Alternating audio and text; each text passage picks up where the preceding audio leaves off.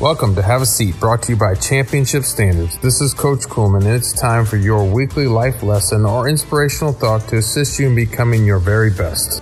This bite sized segment is for anyone who's looking to improve in every aspect of their life. Now, have a seat. Here's what's on my mind.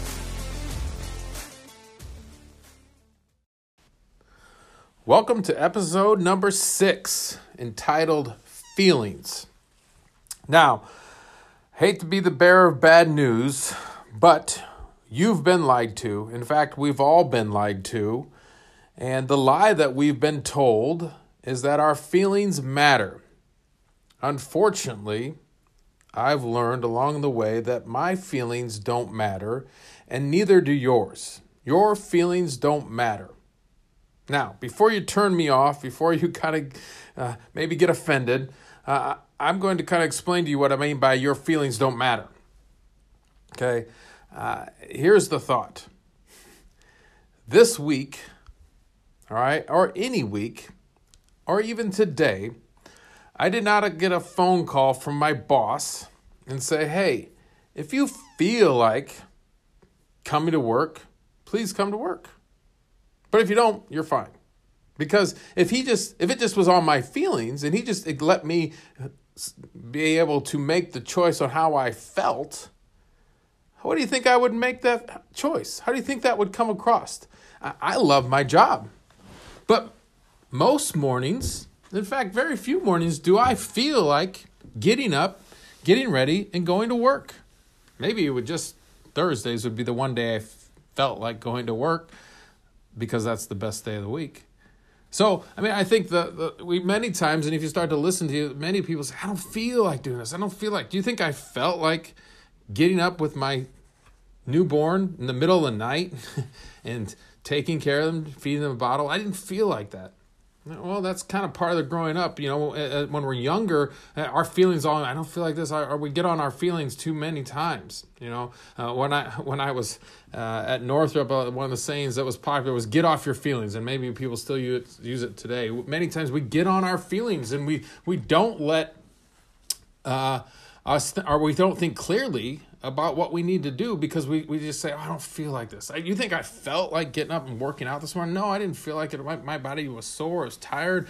Uh, I didn't feel, I didn't feel good. I didn't feel, but I'm glad I did it because I didn't listen. I didn't listen to my feelings and say, no, stay in bed, sleep in another half an hour. No, I got up and got my workout in and I, I was able to start my day off and have a successful day. So I, I think many times we start to kind of you know play on that feelings. You know an athlete might that you're working with I, I, I feel sore i feel tired I, I i feel well we if if we if we let our feelings dictate what we do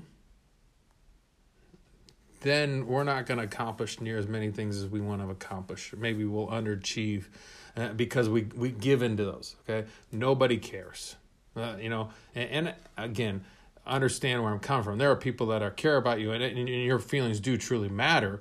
But when we slip into how we we let how we feel instead of stay practical and remove our emotions and really just and, and do the things we need to do, that's when we can break through and become more successful and, and uh, accomplish more than we ever thought we could do.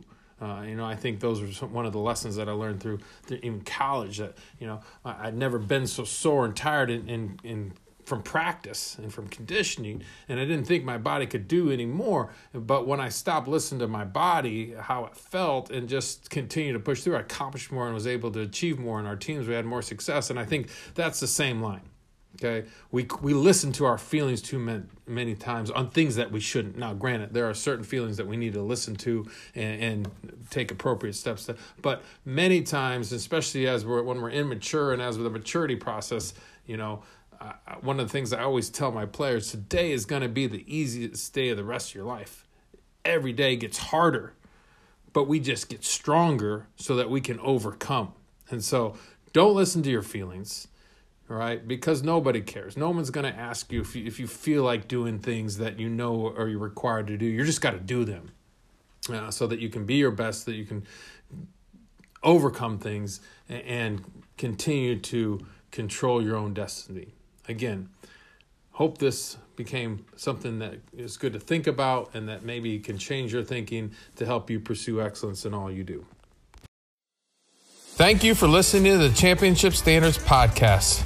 If you haven't already subscribed to our podcast, please do so now. Also, show us some love by leaving us a review on Apple Podcasts and sharing it with your friends. Go follow us on social media, including Instagram, Twitter, and Facebook, as well as visiting our website at www.championshipstandards.com. Until next time, keep the home court advantage by pursuing excellence in all aspects of your life.